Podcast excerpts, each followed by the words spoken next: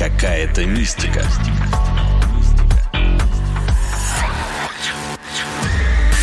Подкаст про городские легенды, истории, байки и мифы.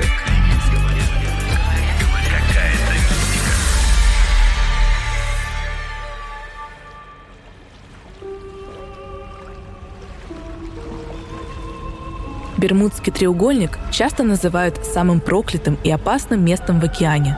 Кто-то считает, что суда и самолеты пропадают из-за магнитных аномалий. Еще говорили, что во всем виноват опасный инфразвук. Якобы он провоцировал кораблекрушение. Были и те, кто верил, что в океане живет гигантский кальмар, нападающий на людей. Многие из этих историй не более чем мифы, Однако Бермудский треугольник не единственный на планете. Подобная аномальная зона есть и на Байкале. Привет, меня зовут Анна Глушенкова, и это новый эпизод подкаста «Какая-то мистика». Сегодня я расскажу о мифах и легендах вокруг Байкальского треугольника.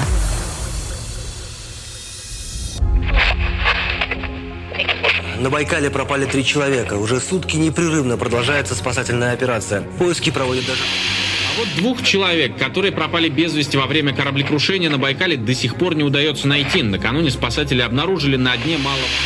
На противоположном берегу пролива Малое море обнаружено тело мужчины в спасательном жилете. Первые задокументированные сведения об аномалиях в районе острова Альхон и мыса Рытый возникли в начале 20 века. Об одном из них рассказал советский академик Григорий Галазий в книге «Байкал в вопросах и ответах». 1907 году российские офицеры попытались перелететь через Байкал на аэростате. В начале экспедиции погода была ясная, стоял штиль. Но стоило летательному аппарату подняться в воздух, как начался настоящий ураган. Ориентироваться по компасу аэронавты не смогли. Прибор буквально сошел с ума. Аэростат разбился о прибрежные скалы. Большинство участников экспедиции погибли. Те, кто выжил, о катастрофе говорить не хотели и на отрез отказывались повторять перелет.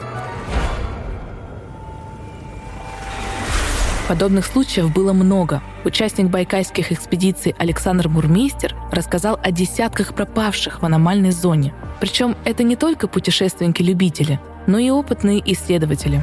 Говорят, ежегодно у мыса Рытый исчезает как минимум несколько судов, а в 2000-х потерпели крушение два вертолета. Они, по словам свидетелей, словно наткнулись на незримую стену, после чего упали в воду, а однажды на территории Байкальского треугольника попытались пролететь на воздушном шаре.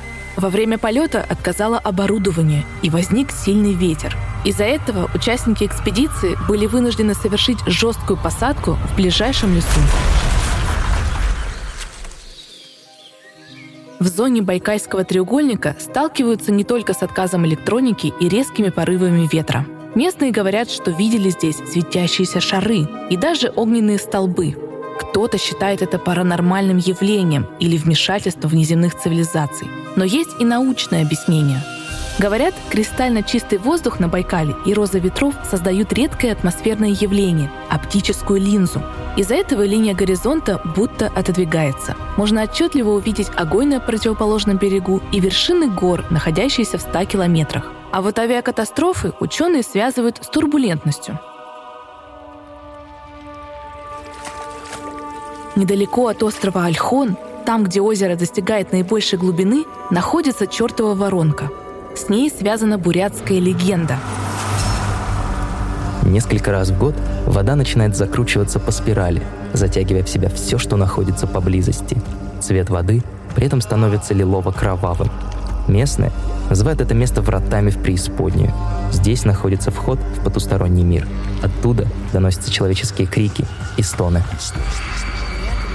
Буряты верили, что на дне Байкала есть бездонная пропасть, связывающая его с Северным Ледовитым океаном, а по другой версии, ведущая в место, где скитаются грешные души. Холодный Северный океан был в представлении древних людей воплощением загробного мира.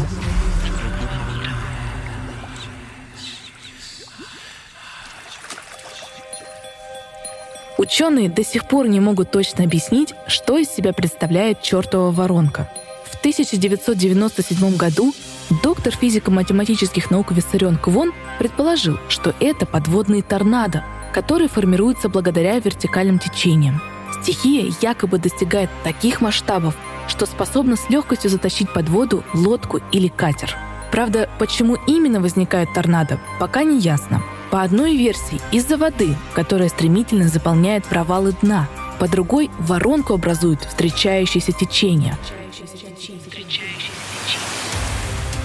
Байкал хранит еще много тайн. Говорят, однажды его пересек сам Чингисхан.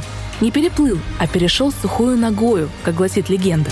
Об этом я расскажу в следующем эпизоде. Это был подкаст «Какая-то мистика». Меня зовут Анна Глушенкова. До встречи!